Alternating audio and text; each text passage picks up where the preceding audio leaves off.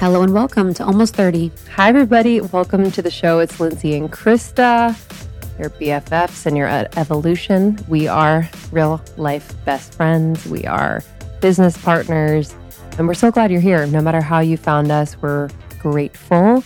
And this is a place where hopefully you can just feel supported in your evolution and any transition that you're going through. And we're excited mm-hmm. to have you. I'm excited to have you here. If you are a fan of Aaron's, who's our guest today, welcome to the show. Today's guest is Aaron Abke, and we wanted to have Aaron on to talk about some of the concepts and principles that you are curious of, that I'm mm-hmm. curious of, and that our audience talks to us about often. And Aaron is such an amazing teacher.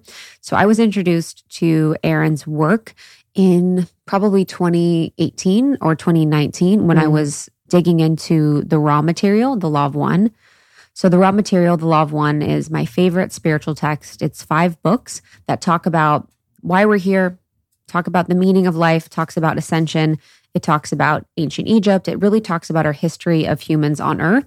And it's a channeled text. And it was just one that felt um, really powerful and called to me but it's also very um, deep and intellectual and sort of hard to read because Ra the channeled entity that it's channeled through, speaks very precisely.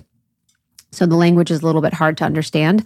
But Aaron was able to break it down in a really beautiful way on YouTube through multiple videos that discuss big topics in the Law of One, like negatively polarized beings, or ascension, or the graduation, or the harvest, or positively polarized beings, or Jesus. So he kind of runs the gamut. And after consuming so much of his content, we became virtual friends. And then he came on the podcast to talk specifically to the Law of One a few years ago. So you can listen to that episode if you're interested. And then we ended up doing a program together. Mm-hmm. So last year, for six weeks, we took over 100 people through the Law of One material from the first book to the last book, and we covered the main topics within it. And it was really powerful to have a book club type setting, to have people have conversations around karma, to have conversations around the chakras, to have conversations around ascension in a way that was guided by the law of one text. So I know Aaron as a teacher, as a YouTuber.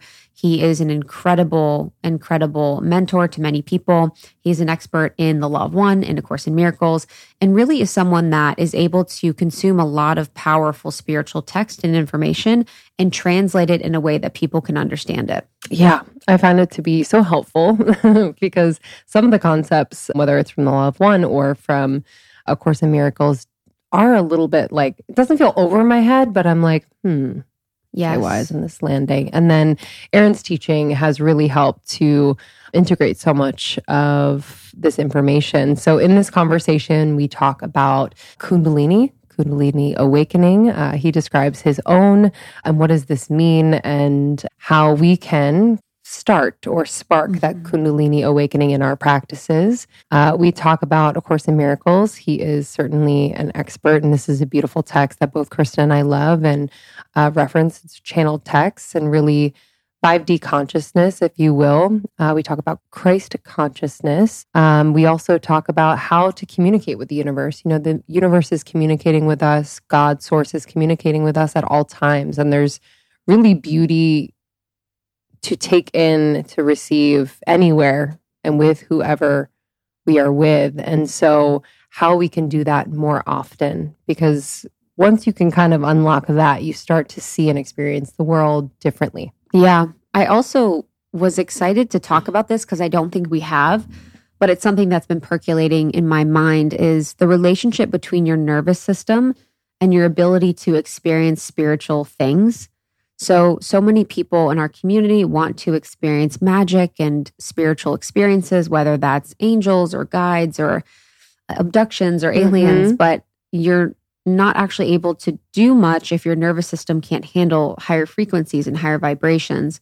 So, we talked about the relationship between spirituality and spiritual experiences and the nervous system as well, and gave some tips for, you know, supporting your nervous system so you can have those really mystical things happen. Yeah.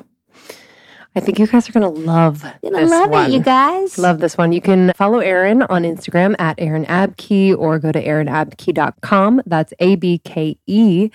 Or you can visit 4D University. Yes. And then you can get the Law of One course mm-hmm. at almost30.com. So when Aaron and I took people through the Law of One text, we did an amazing course that was live, but we actually took all the recordings and the content that is incredibly hefty and incredibly profound and created a course for it. So it is available almost30.com. And I highly suggest anyone that's interested in basic concepts of the universe and interested in talking about karma, in ascension, in graduation, in free will, in duality, then checking out the Law of One is a great place to start. And this course will help you to navigate the most important topics in the text in a really powerful way. Love it. All right, y'all. Thank you for listening. Make sure you subscribe to Almost 30 so these episodes can just land in your podcast inbox every single week. And go to the almost30.com. As Krista said, we have courses and programs, the membership community, and much more. We will see you on the other side of this one. Enjoy. We'll see you soon, guys. We love you. Bye. Bye. Love our God. Sometimes at the awesome house, God. I'll be just singing that. I'm like, our God. Or we did sing hallelujah, sing hallelujah, sing hallelujah sounds like to more the fun than I had. That one Yeah. was a fun. That's a Jesus fun one. Christ the Lord is here. Yeah, that's Hallelujah. uppity. That was a good one. Yeah. So you got a little worship in your background. Hmm. Do you like Maverick City? a little bit. I've heard a little bit of them. I like elevation worship. Yeah, they're Yes. all real Fuck, good. I lose my mind. Elevation. Yes. There's, there's a lot of good Lake. ones now. Brandon Lake's my favorite. Brandon Lake's Ooh, I don't know amazing. He's the Brandon best. Lake. So good. It was weird. so I- you listen to worship music now? a hundred- Yeah. yeah. Yeah. Okay. I was gonna Like- say I have a playlist I can send you. Perfect. Ooh, That's Yeah. what's I a love that. You never know. One time Justin was like, I was like, we were like talking about something. He's like, I mean, you have to understand. When we first met, you were listening to trap music and EDM, and now you're listening to worship music only. He's like, there's been some Evolution, shifts. baby. Yeah, literally. It's kind of beautiful. worship music just, oh, but Just it's Thank you, T. It just hits different. but it's interesting. Okay, so on the worship music, like you've thinking about elevation worship, um, uh, not graves into gardens, but there's a song. It's like about winning the battle. Mm-hmm. How do you feel about that? Not the uh, lion one. I love that one. But there's one of their songs where it's about that's where I'm like, okay, do I kind of stop here? Winning the battle Uh-huh. of like good Do and evil. stop here? Yeah. Of like against Satan or what? Yeah, because they're Mhm. always like they're always the enemy. Yeah. I'm gonna yeah. see a victory. for sure. I'm gonna see a victory. Yeah. Mhm. And that's that one. For the battle belongs to you, Lord. I That know that one. one. Yeah. So is that what do we think about that? what, what do we feel about this? How do we feel about battles? Let's roll. It's a good question because when I listen to worship music now, I think when you understand oneness and stuff, you can you sort of will naturally take out the du- dualistic aspects. Yeah. It's like okay, so it's not a battle with an enemy like the devil or something, Yeah. but I just hear it as like a battle with a part of myself I'm trying to transcend, Mm. and it doesn't bother me, right? But I understand how some people who have just come out of Christianity can't listen to that stuff because it reinforces the dualistic thinking that Mm. they're so ingrained with. But I think after enough time away from that, you can come back with a total oneness paradigm and like any song, you Mhm. can suit it to that. You know? Yeah. Yeah. Yeah. What was your experience with religion and Christianity growing up? It was really good, honestly. Hmm. I was really blessed that my parents' church was like the best Christian church you can imagine growing up in.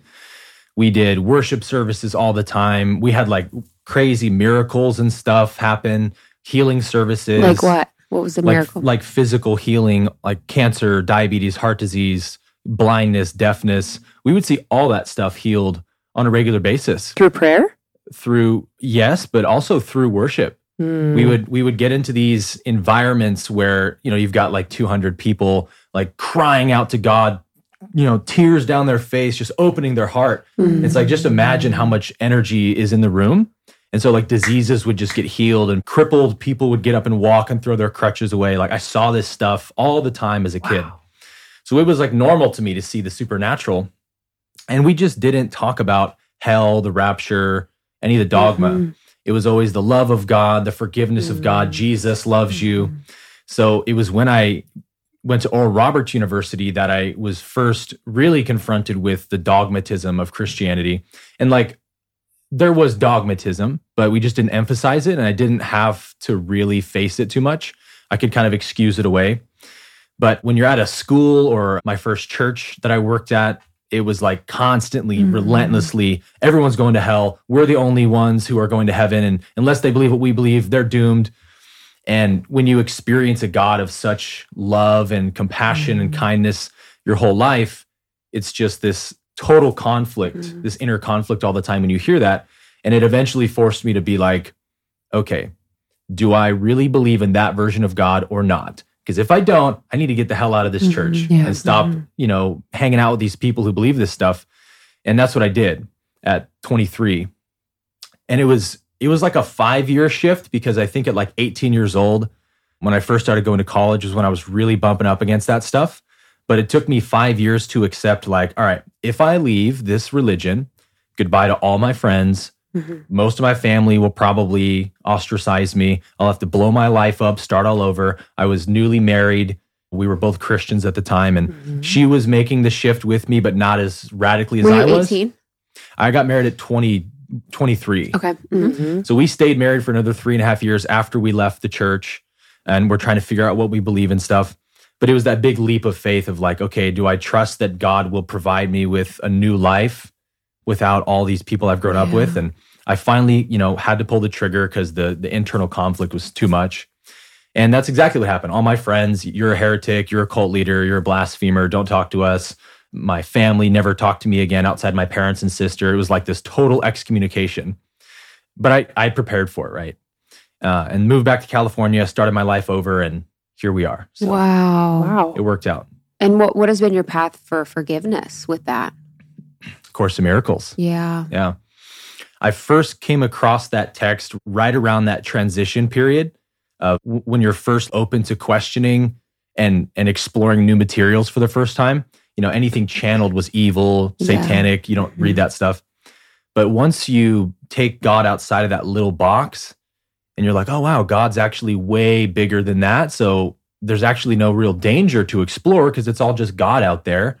I gave myself permission to read Buddhism, Hinduism, A Course in Miracles, and I didn't understand anything I was reading really from that text. It, I saw the verbiage salvation, Holy Mhm. Spirit, the Christ.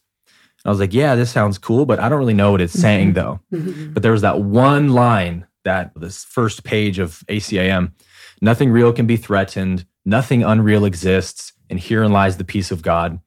That was the line that I was just like, yes to that. That's 100% resonates as true in my being because that's what I came out of. It was like everything's a threat, mm. God's threatened by everyone, false beliefs, you know, will send you to hell. And it was like, no, this is the most practical thing ever, right? If it's real, it's of God and it can't be threatened. If it's not, it doesn't exist. Don't worry about it. And so that one line stuck with me, and I would reference it all the time for years and years. And then it was maybe like three or four years later that I had the pull to open the text. And at that point, I had been studying non duality through Buddhism and Hinduism for a long time. So I had the lens to see it through. And I read it and was like, oh my goodness, this is hmm. spiritual genius that I'm reading. For those that are listening that don't know what A Course in Miracles is, can you explain? Yes. Course in Miracles is a channeled text from the late 70s. The story's really amazing, but I won't go into that because it's super long. But this woman was automatic writing and was essentially, she was hearing this voice in her head that said, This is a Course in Miracles. Please take notes. Hmm. And that voice was just always there. And she was like, Man, why She's like, this much notes? Yeah. like thousands of pages. She's like, please take a thousand Christ. pages of notes? She's like, I need to have a hand transplant before we go on. I need to learn to write with my left hand. She's bleeding. She's like, how many more notes? Yeah, because it's it's like it's, like longer than the Bible. it's thick. It's so thick, and the Yeah. pages are so thin. so thin. Little like cigarette, like cigarette paper yeah so she she basically was just like all right i'm just gonna do what this voice is telling me to do and she started writing and then automatic writing started happening and she over seven years wrote the whole course it's basically a psychosomatic text that's couched in christian language it's it's really ingenious if you try to break down why this entity whoever it was delivered this text in this mm-hmm. way I think there's a big aspect of free will in this that higher dimensional beings don't want to just give us all the answers to everything because we're not at the stage yet where we can understand it or integrate it. So free will is a big law, natural law that those beings abide by. So it's like, we'll tell you what you're ready for and see how you integrate it. And then we'll go piece by piece. So I think that entity delivered this amazing text about basically mind healing, understanding the laws of perception so that you can actually have inner peace. I think it delivered it through this really disguised Christiany language because it wants you to be ready for it by the time you understand it. So all of the words are like symbols that point to something kind of beyond mm. themselves. Mm. Because, you know, if you come at spiritual truth like super placidly and directly, it doesn't always have an effect. The mind can't really grapple with it too well. If you if you make it symbolic and metaphorical and use analogies, the mind has a better time with it mm. for some reason. It's more open, I think. Mm. So it uses that language, I think, for that reason to be like tools that allow you to know that obviously when it says Holy Spirit, salvation, atonement, it's clearly indicating a truth beyond that word. And so it's inviting you to like, what is what do I mean when I use that term? And you have to do a lot of contemplation and inquiry. So it comes off as a Christian text, but it's totally not. It's just borrowing the gospel language Ah. as a teaching device, if that makes sense. when I first approached the text, I was like, whoa, like where do I begin? Yeah. Because even I was like, I'm not even making a dent. Like I kind of Yeah. had like that human ego of like, I'm never gonna finish this book. But how would you recommend someone like approach the text? And you said contemplation. Are there kind of these invitations to put it down and contemplate? And Oh yeah. Yeah. Yeah, it is definitely not a text you want to read like a book because you'll just blow through it and be like, I don't know what I just read. Yeah. You know? it's very much a contemplative text, but it's like the biggest text ever. So if you read it correctly, it should take you years to Yeah. finish. So I always recommend people start with the daily lessons. But even before that, there is a section that says the clarification of terms. That's really helpful to go through that and understand okay, when it says atonement, here's what it really means. You can also find a good ACIM teacher and just listen to them, you know. You teach Like- you. Mhm. right, yes. You, did, you, you did two years of every day, One year. one year of Yeah. every day. So they went through the entire text in 365 Very days, cool. every day on a call. It was a commitment. But it was so fun. yeah. that's so cool. So you get the terms down, and then I would say jump into the daily lessons. So it's bite size stuff. And it really delivers kind of the gold from the course right away of like, here's what understanding these truths will do for you and lead you to the peace of God, universal love, compassion, and all that stuff. So you get to experience like the flavor of it. And you, after doing one lesson a day for a whole year, you'll totally have the framework needed to dive into the text, which is like 600 something pages. And it's like deep philosophy of mind training and perception. But if you're looking for some kind of tool that will help you to understand how your mind works, there's no better resource than ACIM. Yeah, I feel like it's the ultimate like 5D. Yeah. You know, it's like the ultimate 5D mind. So what would you say the main principles or teachings are from A Course in Miracles? Definitely forgiveness is mm-hmm. the main teaching that the course puts forward. It, it sort of lays this roadmap and says the problem is suffering or separation. We believe we're separate. What we are all wanting is the peace of God. And the bridge from separation to peace is forgiveness. And the way I like to see forgiveness is as you remembering who you really are, uh, because it's so often seen as this huge act of disempowerment and like a violation of your own integrity or something. So the ego's version of forgiveness is you really did that horrible thing to me, you really hurt me, mm, I'm just going to overlook it and just forgive you. So I'm making your illusion real and then trying to overlook reality, which Mm. can't happen. You'll never actually forgive someone if you think they really hurt me. So the course says the, your problem is you don't know who you are, right? You think you're this fragile little separate self, this little body that can be easily attacked. Even a mere word these days can shatter somebody, right? And as long as that's your perception of yourself, have fun with that. You're always going to suffer. There's no winning from that point of view. What forgiveness does is it shows you, oh, I'm not that fragile little separate self that's easily damaged and hurt by anyone or anything. Um, I am, they call it the Christ, which we see as like the highest ideal for a human, the highest state of transcendence that one could attain of, of godhood or God realization. That's actually what we all are at our core. And if you know that's what you are, I am eternal. Uh, I'm not something that is subject to birth or death, so nothing can harm me, like that opening line we talked about. So I don't need to worry about what other people do to me. You know, then I can start seeing everyone's actions as a reflection on them and their state of consciousness. And when we see that, it inspires forgiveness so naturally, doesn't it? Mm-hmm. Because we're like, oh, that person's being a jerk because they're full of pain and they need to take it out on somebody. And so we're moved by love and compassion to forgive that person because there's this natural, I think, component of like spiritual intelligence that we all have. That once I see someone's real state and I stop taking it personally, then I don't want to be involved with that level of insanity Mhm. right? So if I'm in a psych ward and there's someone in a straitjacket talking to me about a spotted pink elephant behind me and it's going to get me, I don't want to play into that delusion with that person because if I do, I'm as insane as they are. Mhm. So instead, I might listen to that person and I understand they're crazy. So I'm not taking what they're saying personally, but out of love, I'm listening and holding space and hoping that my presence will elevate them out of that insanity. Well, the Course says that's what we should always be doing with everybody. If someone's behaving unlovingly, it's because they're insane and they need healing, hmm. and you can be the space, the presence, the truth that shows them that light. And that's the premise of forgiveness. Yeah, I love in course how it's like eh, they're insane. Like I just love the bluntness sometimes where it's like insanity, illusion. Yeah. it's just super, super direct. But in Law of One, that's one of the biggest principles is forgiveness. And Yeah. forgiveness is the eradicator of karma. Can you talk a little bit about that?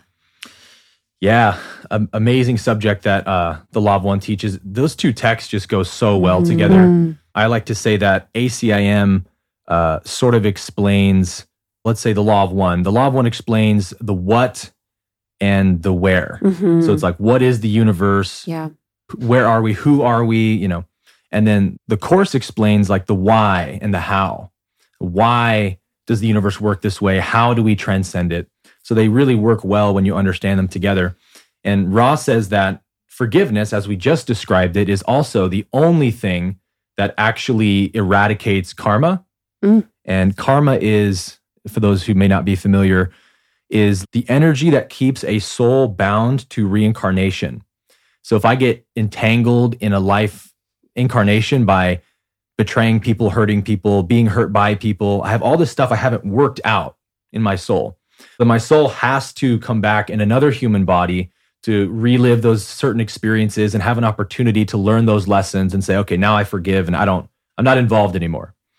And Ra says the only thing that actually elevates the soul out of that rat race is forgiveness, which is again, knowing who I am. I'm the creator. So I love everyone equally. I don't hold anything against them. Now the universe looks at a soul like that and says, okay, so this soul, kind of like a third grader who passes the basic math and stuff. Okay, you have learned the lessons of this realm. So now you're ready to be graduated to the next realm, which is fourth density, right? Mm.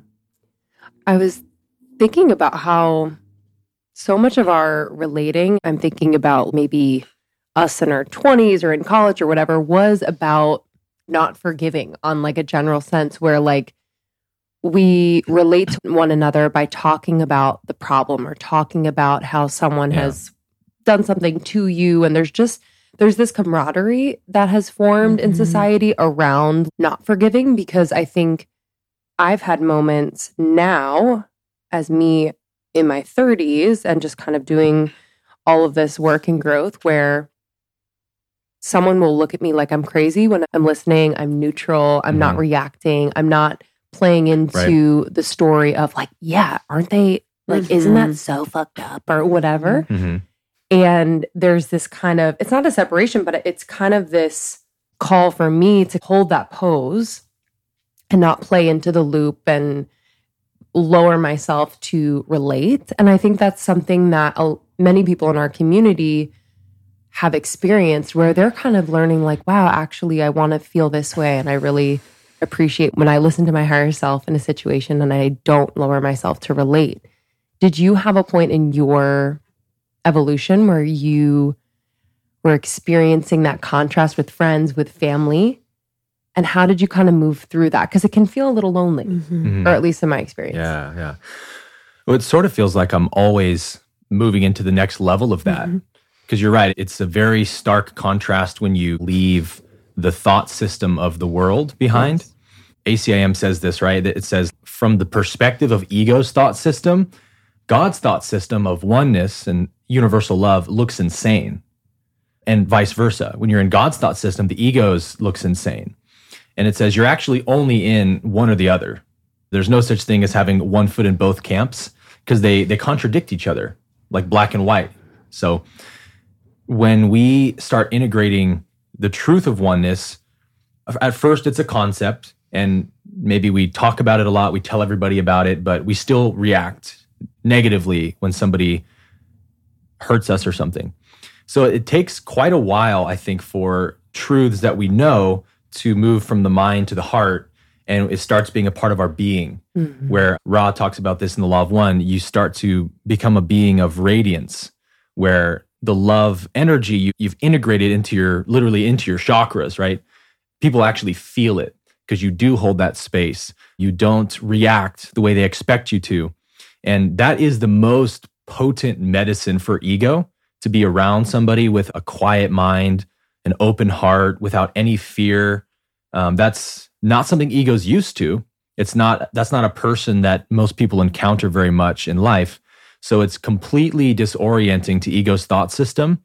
And that's why you hear this cliche all the time these days. But what we, all we need is love in the world. That's what we need right now to end this crazy insanity of this strife between left and right or whatever factions it is, right? We were flying over here into LA yesterday and Oh, I got to tell you that story, oh, by yeah, the way. I can't wait. we were flying in and I was looking at the amazing like architecture of the way the homes are built. And it's very like geometric. Mm-hmm. And I love sacred geometry. Mm-hmm. I'm like, wow, amazing that humans build that. And then this thought occurred to me like, we can build all of this and we can't even get along. I know. It's so crazy to think about. Mm-hmm. Or like we can't even figure out recycling. Or I'm, obs- I'm obsessed with recycling. I'm like, why all this technology and no recycling solutions? Yeah. What was the story? So this is gonna this is gonna blow your mind because you're kind of involved in this. So I got this comment. Even better. Yeah. like, continue. Tell me about me. you know, literally. now that we're live. so I got this comment from a guy less than a week ago, and it was a really long comment. And he said something like, Hey, I'm from Canada.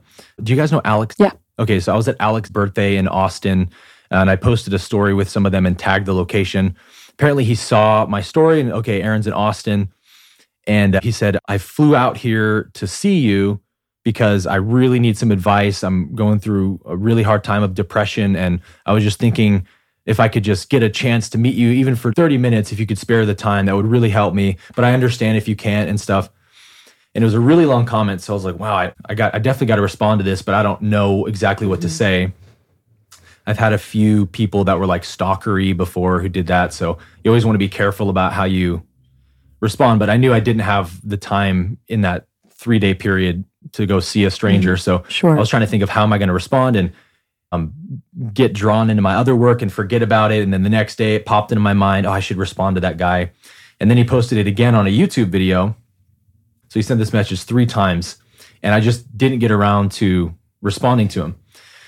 And first of all, nobody knew we were coming here. Nobody but my parents and you guys know mm-hmm. that I'm here right now. So I didn't post like I'm going to be in the airport sure. or traveling. But we're walking through the airport and I hear this guy say my name really quietly.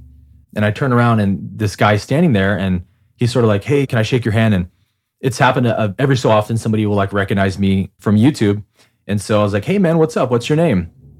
And he's like, I'm Calvin. I, I, I flew out here to see you. To LA? Uh, to Austin. So you were in the Austin airport. We were in the Austin airport. I was like, oh, wow. Gotta call the cops. Yeah, I know, right? we have a stalker. Yeah, literally. So I was like blown away. Oh, you're the guy who left that comment this week. And uh, he was like, yeah, yeah. And our flight had gotten delayed a few times. So we had like an extra hour. So I was like, let's go sit down and talk. And this poor guy, he was like so nervous because he didn't expect to see us and he was on his way back to Canada. So we sat down and started talking, really just letting him talk. And he tells me about his life and how he's just been crippled with depression. And mm. he was saying he was trying to take his life a bunch. And he said he'd climbed up a tree and hung a rope around the tree in his mm. neck and he was going to jump off. But part of him couldn't bring himself to do it. He was wrestling, like, just do it, just do it. And he said, but my soul, like, my soul kept saying, no, like, you can't, there's no escape and you're here for a reason. Like, don't give up yet. And he had this thought of, like, maybe if I can go see Aaron Abke, he'll he'll help me like get through this. Mm. Maybe that would be a sign from the universe that like I'm supposed to be here or whatever. Mm. So on on that whim, he booked a ticket to Austin without obviously knowing me at all. And he said he missed his flight and he missed his bus to the airport three times. And he was like, oh, maybe I'm not supposed to go. But part of him was like, no, I'm going to go. So, bottom line, this whole experience blew me away because what a clear manifestation, Yeah. first of all, that that is, that this guy like created that reality. And I started thinking about all of the different events that had to happen to make that mm. happen. So, you had to mm-hmm. invite me on this mm-hmm. podcast. I had to say yes. We had to choose the right date. He was going to be on an earlier flight that day. Our flight got delayed so that we met up. We happened to be walking in the same location. And we both, we couldn't even talk mm-hmm. afterwards because the reality of it was hitting us. First of all, look how much God loves us.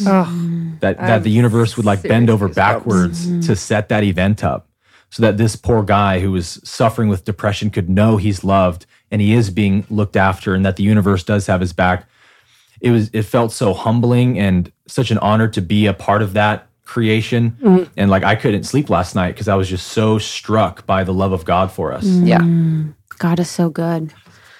Yeah, it's interesting with when you were speaking with someone that has like depression and suicidal tendencies. And I've had that a lot of my life, and it's been something that's happened in my family, like suicidal ideation and tendencies. Mm-hmm. And it's only been recently that I've been like like having conversations with that part of me. And I think when we're thinking about spiritual work, we can think about this person, and it's like, so you have the rope, you're about to jump. It's like there's something that's like, do it. That's not usually you, the soul. It's mm. I perceive it to be entities a lot of times. It's usually mm-hmm. something, or it could be a, a different an aspect of self that you've exiled that's sort of right having its time. But when we're able to really hear that soul, that's when it's really important. The re- reason I'm saying that is I've learned those practices in therapy to be able to pull apart that self and be like, oh my gosh, what do you have to say? Like, what's going on? This suicidal part of me, this depressed part of me. And in A Course in Miracles, they talk a lot about therapy, which is actually really Yeah. powerful.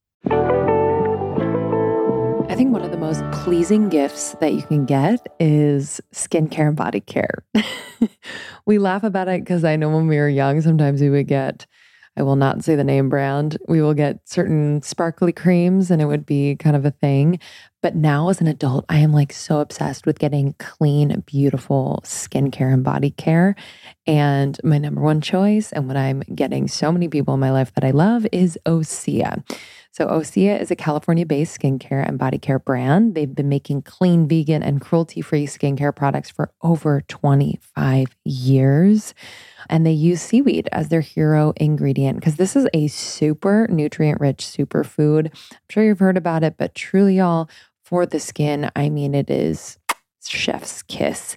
It also is anti aging, it's moisturizing. Their products are just unbelievable. I wanted to shout out some of my favorites and what I would think would make great gifts. So, the Undaria algae body oil is like my mom cannot not get enough. I literally have three waiting in their wings at all times because I'm afraid I'm going to run out. It's their best selling body oil. It comes in a jumbo size, which I think is a great holiday gift. And it just, it's unbelievable. It's clinically proven to instantly improve skin elasticity and deliver deep moisturization. Um, so, a lot of oils leave your skin kind of sticky and gross. Oh, this leaves it really soft and nourished and hydrated. And it's going to look amazing. And it smells absolutely delicious. Okay, and I also recommend uh, the Blemish Prone Starter Set. So, this is a great bundle for anyone who is blemish prone. And one of the hero products I think in this set is the Ocean Cleansing Mud. So, this is a beautiful mud cleanser. Y'all, it is rich and fabulous and smells amazing. It purges pores of impurities and reduces oily shine. It also comes with the sea minerals mist, the blemish balm, and the essential corrective complex. So, I recommend that one. That would be great for anyone in your life who you know struggles with acne. It's fab. So, for our listeners, so excited per usual to offer you a discount. This brand we love and have worked with for years. So, show them some love. And in exchange, you are going to get some of the best skincare products on the planet. You'll get 10% off your first order with the promo code almost 30 at oseamalibu.com. O S E A Malibu.com. You'll even get free samples with every order, which is awesome. And orders over $50 get free shipping. So that's 10% off at O S E A Malibu.com. Use the promo code almost 30 for a gift that will totally impress. Check out Osea's bestseller minis collection too. So in the back, there's a guide for both therapists and people that are going through therapy. What are the parts of Course in Miracles that talk about that? Or what does it say in there? Yeah, it, I haven't gotten too much into that part of the Yeah. text, but I have read it through Mhm. once. And the whole text is kind of therapy, right? It's like the most elevated form of therapy you could ever give someone because these teachings don't have to be couched in Christian language. You can give them very straightforward. It's just that I think it doesn't have the same effect when you come at it so straight. So it's an effective strategy, but it's trying to show you the laws of perception that the way I allow my mind to see others, it will always apply the same standard to me. So that's why the Course says things Mhm. like, by offering freedom, you will be free. Giving is proof of having. Only what I do not give can ever be lacking. We think what we want is to get from others so much. I want to get love from people, and we suffer on behalf of that belief our whole life. And the Course says, no, actually, what you really want is to give love, because in doing that, you make yourself the source of love. And then that's a wellspring that never runs dry, like Jesus said. Mm. And so you have to put that into practice. And that's where the integration comes in. Like it isn't enough to just know that, you have to live it, which is the service to others. I think Mhm. that Ra talks about it. It's meeting everything with that open heart. And I love what Rumi says you have to keep breaking your heart over and over again until it opens. Like break your heart with compassion for others. Feel the suffering of others, not from a victimy place, but like, I feel you, brother. I feel you, sister. I'm with you. You're not Mhm. alone. Let yourself be able to break like that. That's actually how the almost like the hard shell around the heart that ego has encased it in starts to break open. Mm. And then we can actually feel for others and and see the universe through our heart, which is oneness. You can't see oneness as a concept because the conceptual mind is just inherently dualistic. It sees a subject, an object, a this, a that, a separation. And so oneness totally contradicts and defies everything our mind perceives. Mm. So we have to open the heart chakra to be able to see oneness in our experience and feel it because it's more of an emotive thing, right? You feel that you're one. And slowly that comes into your awareness in a bigger way. And this is why I'm such a huge fan of like anyone who's on the spiritual path should have some understanding of sacred geometry, numerology, quantum mechanics is helpful because those subjects really expand your awareness of the nature of the universe and how everything's designed so that you actually start to see what it means to say that all is one. Ra talks about this in the Law of One that whether it's tarot, astrology, and he says Kabbalah. Kabbalah, there's a bunch of teaching modalities that the adept should study because it will open your awareness to the nature of Mhm. things. Yeah, he said tarot, astrology, Kabbalah, which I thought was interesting Yeah. to add to add that. Kabbalah is huge on sacred geometry. I know. I, I really want to get into that. There's something about it for me that's like a little off, but with the sacred geometry, and quantum mechanics, and numerology, what would you suggest people study, or why do you think that's so important? Because I know about the concepts, but I actually don't know about them so deeply because I think there's this old idea that I have around numbers and geometry where I'm Mhm. like, that's school Mm-hmm. Right. and that's for Yeah. boys because boys are good at math. I, I sure wasn't. I'll tell you that. You're just singing along. Yeah. You don't have to know math to understand that stuff, especially numerology. Numerology just says everything is numbers, essentially. And we know this, right? We know this through science. We know this through quantum mechanics. Everything is math. Everything can be computed numerically somehow, mathematically. Sacred geometry is the understanding of how the actual physical universe is formed, right? That it all comes down to these archetypal shapes. Uh, there's the five platonic solids, which is like the only five shapes that exist, at least that we know of, that are made out of all of the same shape, like a square. You take a square plane, it can become a box, right? A triangle, you put enough triangles together, you make the tetrahedron, which is a pyramid. And those are the shapes that actually make up everything. and uh, they can be calculated and stuff. So if you understand like polarity, Ra talks about polarity, everything is just ones and zeros. It's just amazing how the universe starts to speak to you. Mm. And whisper its secrets to you, and you you start to see like numbers, geometry, everywhere you look, and it's it's so incredibly sacred. There's something about it that just speaks of the sacredness of creation, this unbelievable intelligence, mm-hmm. first of all, that it just inspires like awe and reverence. But um, I'll give you an example. Have we ever talked about the concept of the divine particle? No. Mm-mm. Okay, this is one thing that will totally change your awareness of the universe forever. So Ra talks about the way that creation was formed in the law of one, and the first distortion being love, and then light creates the universe. So if we think about the one infinite creator is infinite, so it's like an endless expanse, you could almost think of. What would be the opposite of that? So this would have to be how the creator would make the universe. It would have to project to create polarity. The whole universe is made out of polarity. It would have to create the exact opposite of its true self. And then the interplay between those two things makes the whole universe. So what's the opposite of an infinite, eternal thing? Well, it would be one infinitesimally tiny point, like the most limited mm-hmm. thing you can imagine, right? So the idea is that the whole universe is actually one particle, the divine particle, that is because it's outside of time and space, being the creator, it is technically in every possible position that it could be in. And what we see, like this table, is just that possibility that that particle could appear there and it could appear in so many ways that it makes a table or a person or whatever. And uh, the whole universe, as we know through quantum mechanics, is electromagnetic energy. And that's it. So the whole universe is comprised of these two opposite forces that sort of like thrust away from each other to make positive and negative. And so if your audience is familiar with law of one, then they understand this already. If I want to be a positively polarized being, I have to go away from the negative polarity. And the farther away I go from the negative polarity, the more positively polarized I get. The closer I become, the less polarized I am, right? And Ra says, Ra calls that the sinkhole of indifference. Mm. Right? When you're not either way, you have no power, no charge, no ability to do work in consciousness. And that's where suffering is. It's the friction between positive and negative. Like you want to choose one or the other.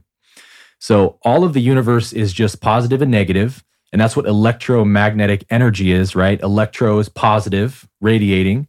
Magnetic is negative, absorbing. So when we look at any object, let's take a rose as a good example.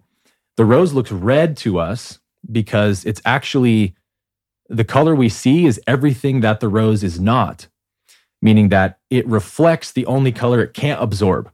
Mm. All the other colors on the spectrum, the rose, the particles in the rose absorb, so we don't see them.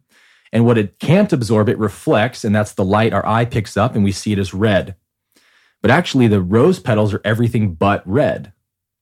Does that make sense? Mm-hmm. Mm-hmm. So, look how brilliantly intelligent that is, first of all. So, there's either manifest or unmanifest, right? Positive or negative. And that particle is everywhere all at once, but it is only appearing based on the way that consciousness is observing it. So the observer effect shows this, right? When we aren't looking at a particle going through the slit, it's just a wave of possibility. So that's really what consciousness is. It's just a field of possibility. And the observer that thinks and ideates and contemplates creates thought forms.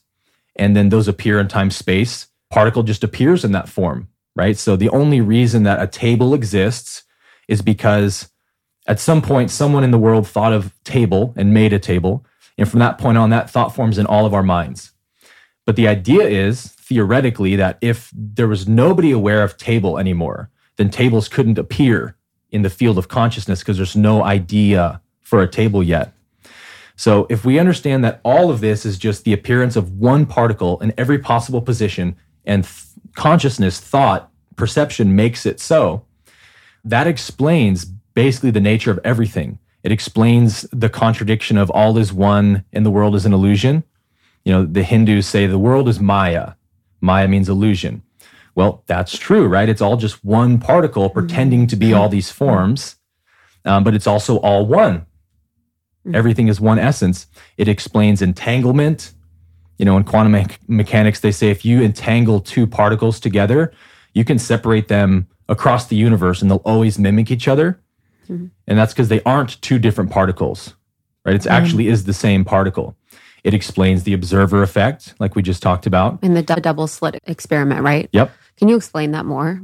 Yeah, that's the experiment where they found the observer effect. Mm-hmm. They put two slits in a wall, they shoot electrons through it, and they observe it. And when they're watching the experiment, the the particle goes through the slit and just chooses one possible point on the wall. So it, it collapses the wave into a particle. A possibility appears in the field, right? When they don't observe it, it's a waveform of every possible position that particle could ever go through. Hmm. So it's like uh, if you drop a rock in a lake and it ripples out, it's sort of like that. So it's a field of possibility. So what that tells us is the whole universe is a field of possibility. It's an unmanifest field.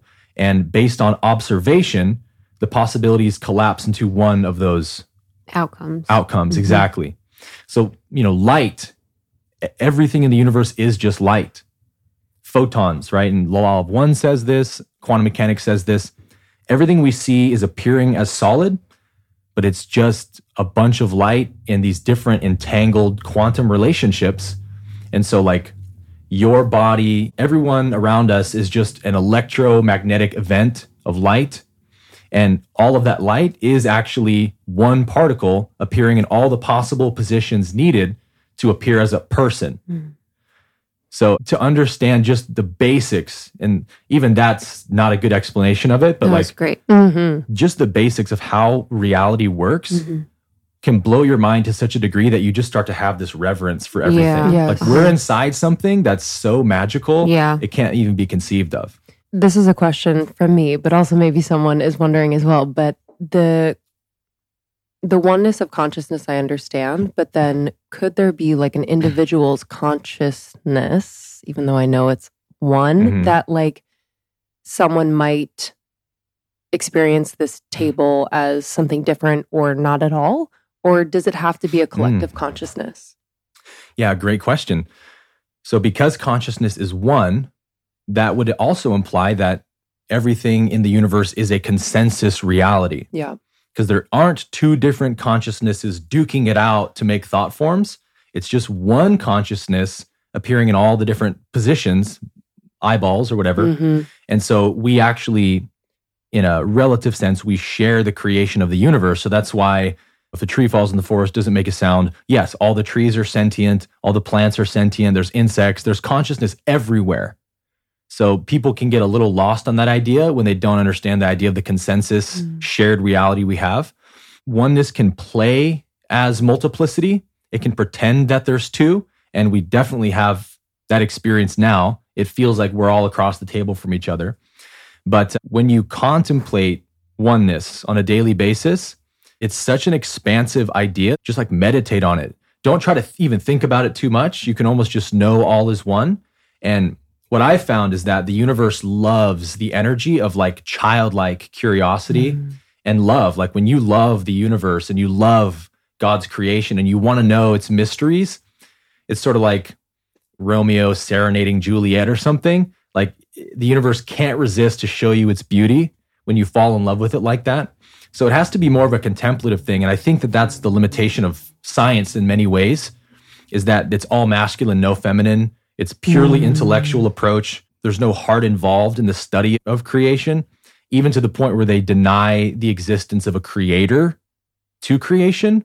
So, well, how could you possibly expect to understand the universe if you don't think that there's a creator of it? Mhm.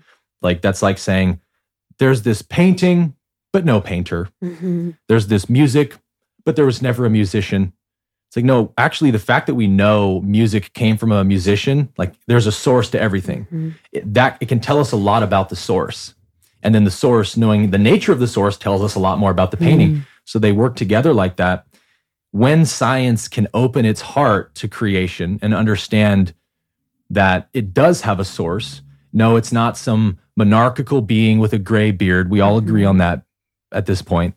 But there is a primordial intelligence, let's call it, when we look at the universe through that lens, I think gravity, electromagnetism, all these subjects that we don't understand yet will start to unravel themselves for us. But when you don't look at the universe with love, it's sort of like, well, why would I show you my secrets? Mm-hmm. You don't even love me, you know? Mhm. I didn't know that gravity was a theory. Yeah. Like I've been kind of thinking about that lately about all the theories that were just like, yeah, this is true. Like whether it's Darwin or whether it's gravity. Right. It's just we're like, yes, this is true. And we kind of move on with life, which we could go down that. But I want to talk Yeah. about Christ consciousness because I do believe that Course in Miracles is sort of like a guide or um, way in which we can tap in or understand Christ consciousness. Can you talk about that?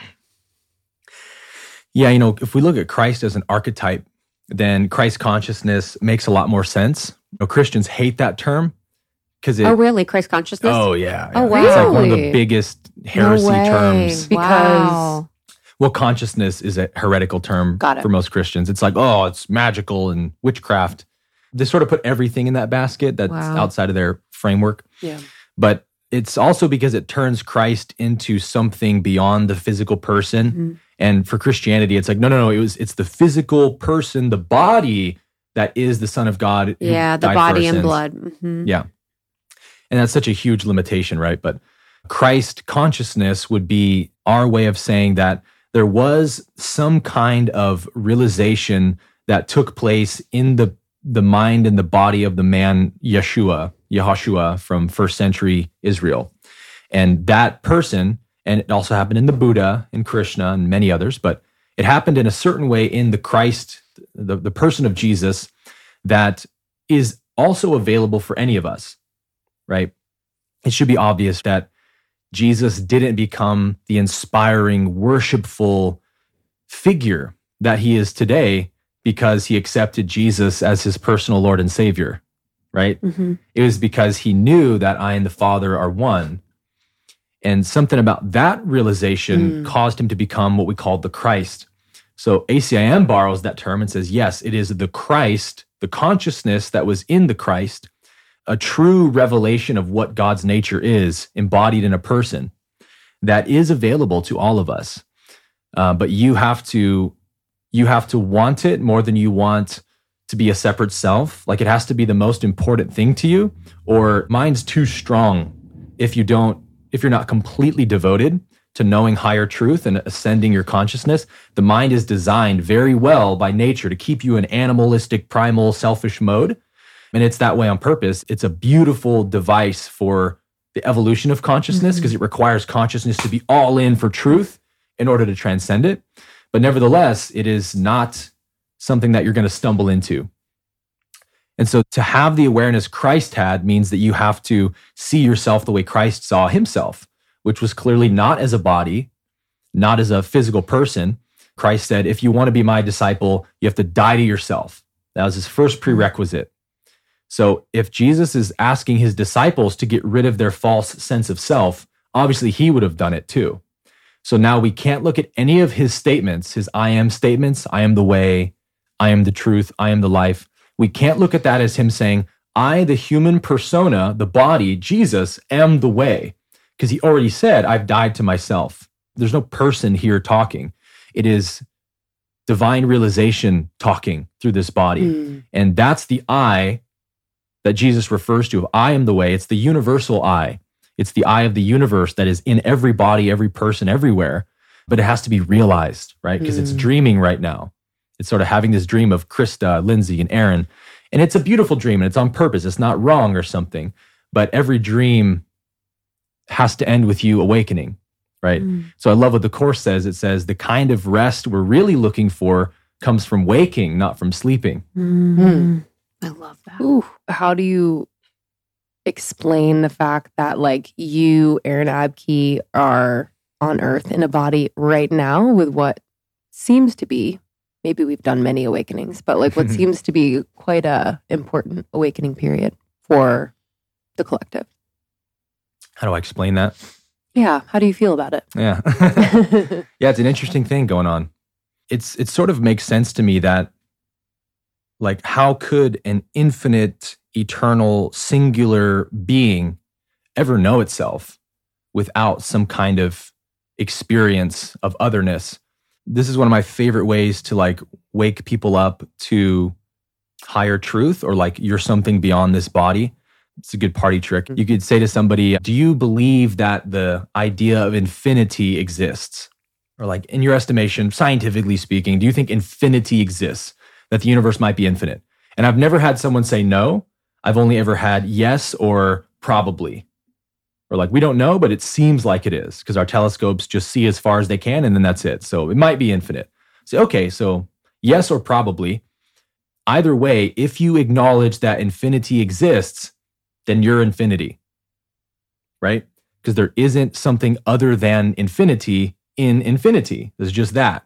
Everything is Mm. infinity expressing itself. Mm. So people will kind of go, and it, they just like have to take that in for a second. They're like, I'm just trying to hang out, man. I'm just trying to get high, bro. Literally, they're like, dude, I'm pass just trying to get kombucha. drunk. That's actually what you say when someone's already high. yeah, honestly. So it sort of drops in like that, where you're like, oh yeah, this avatar, Aaron, like has to exist because it's one possibility in God's infinite self. And that's what makes it sacred, right? That's hmm. what makes it beautiful because it, it is an expression of the universality. But it also implores you to not be singularly focused on it because everything else is also an expression of that. So again, we come back to sacredness like over and over again. Everything just shines with this kind of innocence and sacredness that it's all on purpose. There's no mistakes in reality. It's there seems to be mistakes when we look at it through a dualistic, separate perception of I'm this person that wants these things, and if I don't get them, that's a mistake. And I could have said that when my flight got delayed yesterday. Oh, my flight's delayed. What a mistake. And yet, look what the universe did through that. Mm. So it's like, no, it's all one being orchestrating every event, every circumstance and situation to know itself in a new way. And that's always been happening and it always will be happening because it's infinite. So, like, when you kind of grok that, what can you do but just be silent and be in awe of it, you know? Mm. Yes. Yeah, before we were talking about the nervous system as it relates to spiritual experiences and your ability to have them. And I think for a lot of people, that's something that they seek to have more of, especially during these times where awakenings are happening or awakenings are accelerating or evolving. Yeah. What's the relationship between the nervous system and that ability? Love this question. Yeah, I, Mhm. I do too. That's why I asked it. yeah, that's a- such a good one. Well, I- I like to also see consciousness as the absolute, the source that is being reflected in a human nervous system. Consciousness can only express itself through our seven energy centers. And the energy centers are like the subtle nervous system to the physical nervous system. So I just explain it this way to my students and people that we try to have oneness experiences. We try to feel love. We try to feel peace. And we do in very fleeting glimpses. And then it goes away and the, the fear and the separation comes back and we're back in duality again. And we're like, man, why is oneness and bliss and happiness so fleeting? Well, it's not fleeting. It's actually, it is the nature of the source. The source is the only being that exists. So there's nothing to threaten it. It has, it always has its will accomplished because it's infinite and has all power. So like it's always in ecstatic bliss and happiness. It has no mm-hmm. problems. So at the core of what we are, we are that bliss and happiness if we realize our true nature. So why can't we? Well, the law of one kind of explains this from the densities perspective that we're in these third density bodies, which are the density of separation. So the nervous system is actually built to continually reinforce separation because it's survival, right? It's survival of the fittest. Look out mm-hmm. for number one. Be aware of the threats in your environment. So there's a purpose to it. But as consciousness is evolving up that spectrum, the next density level is the level of love, which is where bliss and happiness and radiant joy are finally experienced. And so the human nervous system has to be upgraded from a third density level to a fourth density level. And that happens through spiritual effort and spiritual practice. But what really sets that off, that transformation, is what we have classically called a Kundalini awakening. We all kind of know this phenomenon is very real. Many people listening have experienced it, but it's sort of like, what the hell is that? This massive surge of energy flowing up your spine out the top of your head that leaves you in this kind of, you know, divine ecstasy for a few minutes. And then typically people after that event, their psychology just unravels. Well, that's because that fourth density energy is existing in potential at the base of everyone's spine and the root chakra, but it's awaiting activation through spiritual discipline and effort, through loving, forgiving, you know, opening the heart. There's a kind of energetic signal, I guess, that is sent to our energetic nervous system that says, okay, this being is polarizing enough that it's time to activate the next level of consciousness in the nervous system. So people will experience this crazy die off of every old pattern and trauma and pain, all the unfinished business, right, that they haven't dealt with will come up to be seen and experienced and healed. And there's no escaping it because that energy is awakened now and it's surging through the nervous system and it's burning away all the third density stuff. But the beautiful part of that, it, when you make it through that dark night of the soul, which can take people years sometimes, is that then you notice that there's this capacity you have to sustain bliss and peace and love. It's like the engine of your nervous system now has more horsepower or something. Mm. So it can actually sustain that frequency that at a third density level was just too much vibration for it to carry. And it's like we can have it for a little bit and then it, it burns out the nervous system. We've all experienced this, right? You have a peak experience a mystical experience and then it's like it crashes and it's over. It's like you actually don't have the vibrational capacity to sustain it until you upgrade that nervous system. And that's mm. the purpose of mm. yoga. That's the purpose of meditation. All of these hatha yoga, kriya yoga, kundalini, we could list a million of them. They're all these ancient technologies that are designed through breath work and bandhas and asanas to stimulate the nervous system and flush prana into it to start opening it and purifying it and that will eventually set off a Kundalini awakening that is the beginning of that actual like neurobiological transformation. Mm, like, what was the catalyst for yours? So, with a lot of people, it starts with these weird symptoms. Mm. Um, one of the most notable ones will be like weird burning sensations, or have you ever had like it feels like there's a hot needle somewhere in your body mm-hmm. and then it goes away after a few seconds? And mm-hmm. you're like, what was that? Yeah. That's typically an indication that energy is starting to awaken and you're feeling the friction of negative and positive energy bumping into each other. And the Kundalini is kind of burning its way through that knot. And so it's felt as a physical pain. Hmm. And that started happening to me a few years ago, which made me start doing some Googling. And I had no clue what Kundalini was, although I knew it was a thing. But all my researching led me to people online who were having a lot of these Kundalini problems and I found essentially Kriya Yoga was like the number one recommendation. And if you're a fan of Yogananda, then you've probably heard of that. And it's just the art of spinal breathing, which really balances that energy and it harmonizes our feminine and masculine a lot. Mm. And so it allows this kind of smooth opening of that energy through the nervous system. And it, if you have a lot of Kundalini symptoms, it will tend to ground them a bit. But it also is a gradual awakening process of that energy. So I started doing that in 2019.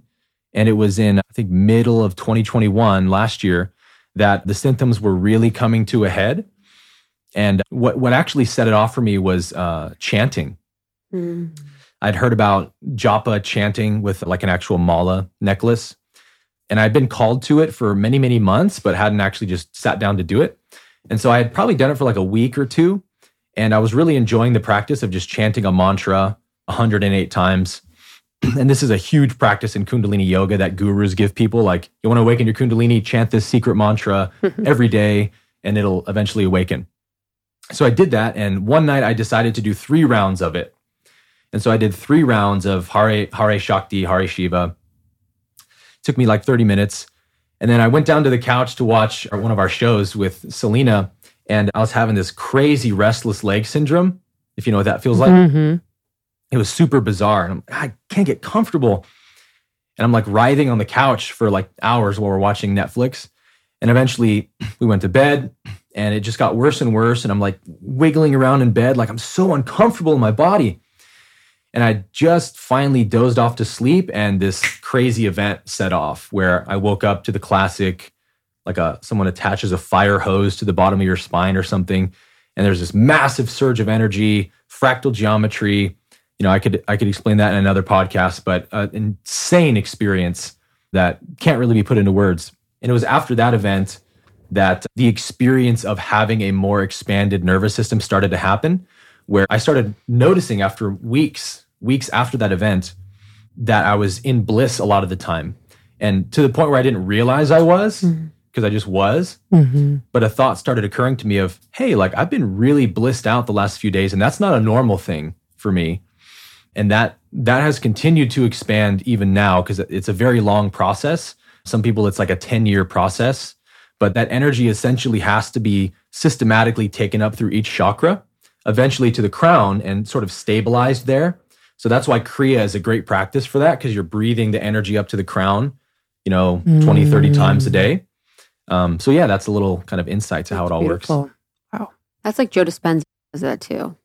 Yes. Bring it to the crown. He's That's like, come Joe on. Does. He's like, you got one more. Come on. I'm like, yeah. shut up. I hate that. He's like, come on, just one more. Yep. Just one more. Joe, Joe feels is, like a lie because it's like, you know, the instructor's like, hey, eight more. And then they're like, just getting 10 more. Yeah. Every time I'm like, no more. That's what good personal trainers do. Yeah. Uh-huh. No, li- no, I get mad. Tell me the truth. Don't lie to me. Um, Joe, Joe actually, yeah, he does a really like radical, intense form of Kriya. Yeah. And it's actually kind of a taboo in Indian circles. Yes. Because it's not recommended to let people who may have a ton of impurities yes. in their nervous system and stuff to just blow the doors off of their nervous system with that energy because you can awaken it mm-hmm. if you try hard enough. Some people it awakens in a motorcycle accident, falling down the stairs, even like a severe trauma can sometimes awaken people's kundalini. I don't know wow. why that works mm-hmm. that way but it, it can leave people in psychological shambles mm-hmm. and they'll think that they're schizophrenic. They'll go to a psychiatrist and get all these antidepressants, yes. and that makes it way worse. So it's like, if you're going to do that, you should probably teach people what it is, how to deal with and facilitate what may happen after. And people go to Joe's events and they have these Kundalini awakenings and they're on the floor shaking and stuff. And it's like, all right, have fun with that. And they go home and they're like, I don't know how to deal with all this mm-hmm. shit coming up now. And what I thought was interesting was I went to an event in September last year with my mom for her birthday, and it was great. But on the way back in the airport in Mexico, I ran into super sweet lady, and I had this really weird experience where basically I we did the breathing thing up to the crown like 20 times, and then we laid down and he has you do 30 fire breaths. Mm-hmm. And fire breathing is like the number one way to stimulate Kundalini. And on the 30th breath, this energy exploded out of my fingertips like Emperor Palpatine or something. Mm-hmm. And my fingers broke out in these hives, like these wow. huge bumps, and they were no really painful. It was crazy. It was some kind of like nervous system reaction, but it's moving all that energy out, right? It's like a detoxifying event. So my fingers were covered in these bumps that hurt and itched like crazy. And so I asked her about it. I was like, "Hey, um, have you ever had this happen to somebody yeah. your events?" And she was like, "It's happened a few times like that." But she's like, we do have a lot of people that are kind of like wrecked, you know, and don't know what just happened to them or how to deal with it. Mm. And and she, without me saying anything about my opinion, she sort of yeah said secretly to me like it's kind of like a taboo to be doing this and like we should probably teach people how to integrate more than we do. But um, but it's a it's a great like shtick for a retreat to like, hey, we're gonna do this crazy thing. You're gonna have a crazy experience. Uh-huh. But it's so much more than that. And that's something I'm really passionate about teaching is like the facilitation yeah. of that experience. Yes. Yeah, because then too, you're kind of reliant on the guru. You know, once yeah. you have that experience, you're like, this is the place I had this. I'm mm. seeking it again you know, and then you're like, this is how I got it. This is the person that it happened with. So I'm safe with them. Yeah. I was talking to someone about an experience they had at one of the retreats, and they said it was like very interesting because it was very, in a very distorted way, very sexual. Mm-hmm. The energy was very sexual, oh, I yeah. think, because yeah. of the Kundalini. So, what's the relationship between Kundalini energy and sexual energy? Yeah. So, Kundalini is our sexual energy. Mm. A lot of times you'll hear people say it's our feminine energy. Mm. But feminine energy is essentially sexual energy, which is just like primal creative energy. Masculine energy is mental energy. Mm-hmm. So we have these two nadis around our spine, the Ida and the Pingala. Ida carries feminine moon energy, Pingala carries masculine solar energy. And when we awaken Kundalini, it is essentially the awakening of our sexual energy being exalted for spiritual purposes. So that's why for men, like semen retention is like the number one practice they'll say. If you want to awaken your Kundalini and you're a guy, you got to start retaining your semen because if you're just letting it out all the Mhm. time, then you're not giving any resource for Kundalini to use for spiritual ascension. Mm. So what's really cool is that when you preserve your sexual energy, which doesn't mean not having sex, it just there's certain ways that tantra yoga especially gives you different techniques to use with a partner and sacred sexuality to sublimate that energy rather than just expel it for personal gratification. Mhm. But when you are preserving it and using it for spiritual means, it actually starts moving up your spine through your cerebral spinal fluid. And Joe talks about this at his events. When you do the breath work, you're actually using prana to push cerebral spinal fluid up the spine into the pineal gland. And he talks about the crystals in the pineal gland, and you, you put pressure on them, and it causes that to happen. Well, your your cerebral spinal fluid starts drawing up sexual energy from your sacral chakra Mhm. up the spine, up to the brain. And I like to say that sexual energy is like the currency that Kundalini uses to purchase spiritual evolution with. So it's like the building blocks she uses because it's the only creative energy there is. So if you're going to build a new nervous system, you need that energy. So what happens in, in Kundalini yoga, it's called the nectar cycle, where over enough time in spiritual practice, Kriya yoga, you're drawing sexual energy up all the time. It makes its way up to the brain, and then it starts to eventually drip down the back of your throat. And they call it amrita in Sanskrit, which means Mm. nectar. And it's actually the cerebral spinal fluid coming down the throat, and you swallow it, sort of like mucus, but it has like a milky, salty, sweet flavor and you swallow it and then it goes into your gut and it starts transforming through the GI tract, which is kind of another hub of your nervous system. So it's this cycle your body makes of your sexual energy that it's literally sublimates into expanding your nervous system to become a fourth density Mm. being essentially. Wow. It's an amazing process. wow. Fascinating. I know. Holy moly. I know what I'm doing next Yeah, week. literally. You're just like Uh, the Kriya. My number one tip for staying sane during the holiday season is keeping your body moving. And what's better than not only keeping your body moving, but looking good while you do it and feeling good while you do it? My number one brand to look and feel good while working out is Lululemon. They also got me on the athleisure. But I love Lululemon. I've been a fan for years and years and years, like well before my SoulCycle days. Their quality of product is just well above the rest. I have leggings from Lululemon from like four years ago that are still incredibly intact and don't smell, you know? I also just love their styles, their colors. They do it right. And this holiday season, oh my God, I got a sneak peek at Holiday 2022 from Lululemon. Y'all, some people in my life are getting some awesome gifts from Lululemon. So I highly recommend checking out Lulu if you are gift giving this holiday season or perhaps wanting to give people an idea of what you want. I am eyeing the base pace high rise tight. I like the 28 inch. I'm a 5'8 gal.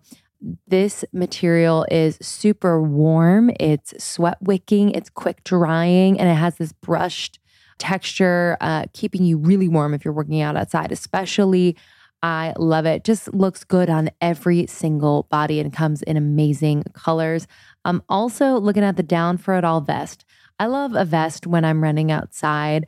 It has glide fabric, windproof, water resistant, super, super sleek. I love it. So check out the holiday 2022 over at lululemon.com. Set joy in motion for you and for people in your life. It's the best gift ever. Enjoy.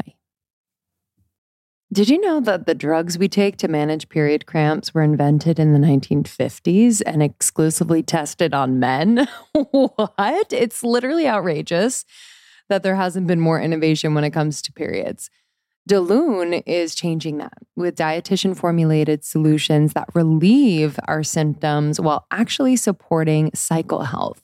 Because our cycles affect every aspect of our wellness period pain, mood, sleep, skin, metabolism, energy, and more. I, I don't know about you, but you know, some some months I'm like, oh my gosh, like everything has to stop, but it really can't because I'm experiencing, you know, really bad cramps or headaches, fatigue, you, bloating, you name it. I've really tried a lot of things. And while I think I've gotten most of my symptoms under control, it doesn't mean they still don't happen and kind of disrupt my flow. So I was really excited to find Delune and recommend it to a lot of my friends. And they have been absolutely loving it. I was talking to a friend the other day that experienced like really, really bad periods, cramps, and just all these symptoms. And she was so happy uh, to try Delune, she's noticed that her symptoms have subsided. They don't last as long, they're not as intense, and she can really just be in her life, which is really nice. So, Delune Nutritional Solutions are dietitian formulated to work with your cycle health, not against it. It'll help you all month long while also relieving your cramps and PMS during your period. Delune creates effective drug free supplements for period cramps, PMS, and optimal cycle health. So you can get the relief you need naturally, which I'm all about, and start feeling like your best self. So, if you want high potency, fast acting supplements for your period cramps, PMS, and really getting your cycle health in its prime top condition, like 92% of their customers report that relief, try Delune. Leave bad periods behind and start the new year off with 23% off. Go to cyclehealth.com slash almost 30 and use the code almost 30 to get 23% off plus free shipping. If Delune isn't the right match for you, your money back is guaranteed. That's cyclehealth.com slash almost 30 and use the code almost 30 to get 23% off plus free shipping. You mentioned before your true nature, our true nature how practically, I suppose, for people, you know, things that they can do on a daily basis, can you realize slowly your true Mhm, nature? mhm. Yeah, this is what I do for a living is teaching people how to do this. I come back to the basics really of daily meditation is so important because again, we are already that. We are already the source, but it's so close to us, we can't see it. Kind of like a fish Mm. can't see the water it's swimming in, it's all it knows. So it's an extremely subtle realization actually to, to see that you are one with everything. People think of it as this peak experience, Mm-hmm. and it can be that in fleeting glimpses, but to actually have that realization in a way that it stays with you and you live from that place, it's actually an incredibly subtle realization. And so, what is required to have that is a quiet mind. And every sage basically has said this, right? That really all we actually have to do is keep quiet and just be present with reality and don't think about it. Don't try to understand it with your mind. Just let it speak to you. And to me, that's what silence really is. Silence is listening to the universe. We are surrounded by reality and the universe. And so, in a sense, it's like it's always speaking to us from Mhm. every direction. But we're so noisy up here. We have so many opinions and judgments about everything that we're drowning out that still small voice that's always speaking. So, like the Tao says, um, when you speak, it is silent. When you are silent, it speaks. So I think daily meditation is the has to be the number one approach. Mhm. And it doesn't necessarily mean like you sit down on a cushion and meditate, although that's the way I recommend and that's helpful. but like you can meditate anywhere you are. In a way, you guys are meditating right now just because you're present and listening to me. But like in your daily life, when you're driving, when you're doing stuff, you can just be quiet inside and just be with what is. You're doing dishes, just do the dishes. Don't think about it. Don't ruminate over all the stuff that happened. Just be here now. Mhm. That's meditation. And that has an effect of calming and quieting the mind, which is to say, calming the nervous system. Mhm. The mind is just a reflection of our nervous system, right? But when you don't have to think so much, like you take this massive burden off of your mind, because the mind is that survival mechanism that's like, I have to understand everything and protect myself from everything. Yeah. And it's it's kind of always in this fight or flight. Yeah. So when your mind's noisy, it's like you have this huge burden on your mind that it it can't see reality. It's there's too much uh, heaviness on it. When we quiet the mind, we're we're sort of teaching the mind, hey, you can relax now. You don't have to worry about threats anymore. You don't have to try to understand everything because it's beyond understanding. Just experience it. Like just be with it and let it reveal itself to you. And slowly the mind starts to fall in love with reality because it sees it as not a threat, but something very beautiful, Mhm. something very mysterious that it wants to know more of. Reality has this way of inviting us into it forever. Like you'll never get to the end of the mysteries that it has for you. And that's exciting, right? Like certainty is boring. Certainty is where suffering is. You know, we suffer because we're certain about something.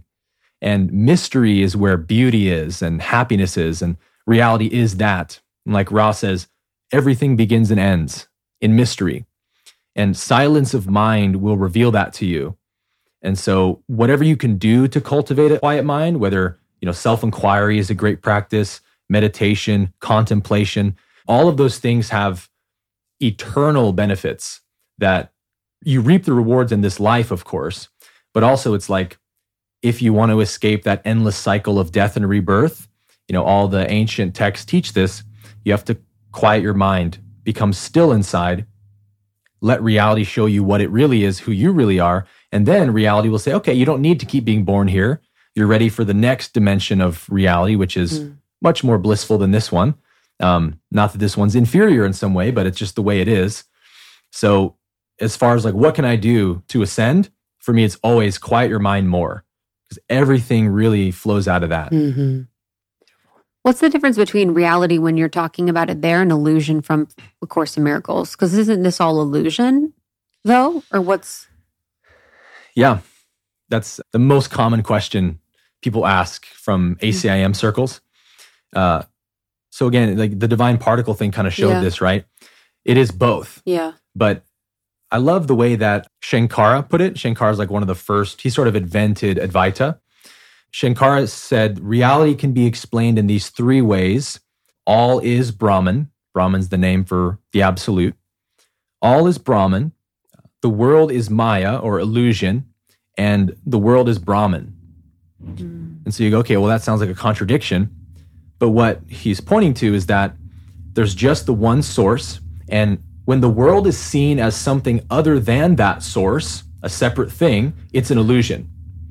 But when you see that it's just the appearance of the source, then it's the reality. And from that perspective, that everything is God appearing in a new way, all we ever feel towards it is love and gratitude and peace. Ramana Maharshi said, reality is nothing but peace. So any other perception you have of reality is indication that you're not seeing it correctly. There's still some duality in the way you're seeing it. Hmm. Mm-hmm. good one. I wrote a question and I can't read my handwriting. Can you? I was literally like, canon leading our. Oh, this is what it was. And this will be my last question. But on the crystalline light bodies, we were talking about Kundalini and the nervous system. And then I was thinking about how it basically is like changing the nature of our body and being. Mhm. And I think when we talk about the crystalline light body, that's moving from carbon to a different type of light body. Mhm.